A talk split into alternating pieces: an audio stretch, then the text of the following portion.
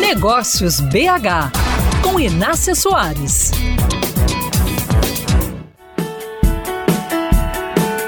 Outro dia eu perguntei a duas empresárias que criaram negócios de prestação de serviços bem diferenciados, daqueles que não tem outro igual no mercado, e perguntei por que elas optaram por um caminho tão complicado quando poderiam ter comprado uma franquia com sucesso testado e comprovado, sem precisar quebrar tantas pedras para formatar e emplacar uma ideia. Pois eu quero te convidar para refletir comigo a partir daqui. Eu penso que abrir um negócio é o único caminho viável para muitas pessoas. Refiro-me a quem tem mente criativa, inquieta e precisa colocar toda essa energia para fora, testar, fazer, validar e ver no que dá.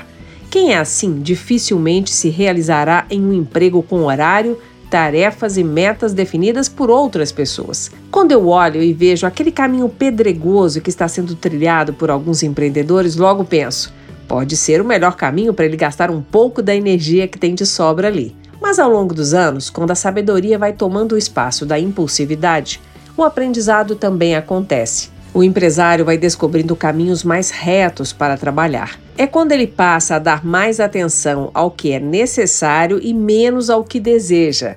Sim, porque a mente inquieta correrá sempre o risco de preferir o complexo, porque lá os desafios são mais intensos, parecendo dar mais sentido à jornada de empreender. Já o caminho inverso, aquele de quem só escolhe as brigas fáceis, é a armadilha de outros empreendedores, que só fazem o que inicialmente dão conta e ignoram, por exemplo, o caminho da inovação, que dá trabalho demais por ser arriscado. Então, o convite de hoje é para você refletir em qual grupo você está você tem deixado de avançar no seu negócio porque gasta tempo resolvendo situações e burilando processos que precisariam de bem menos para dar resultado? Ou anda deixando de comprar as brigas certas que poderiam levar seu negócio para outro nível de resultado só para não ter trabalho extra?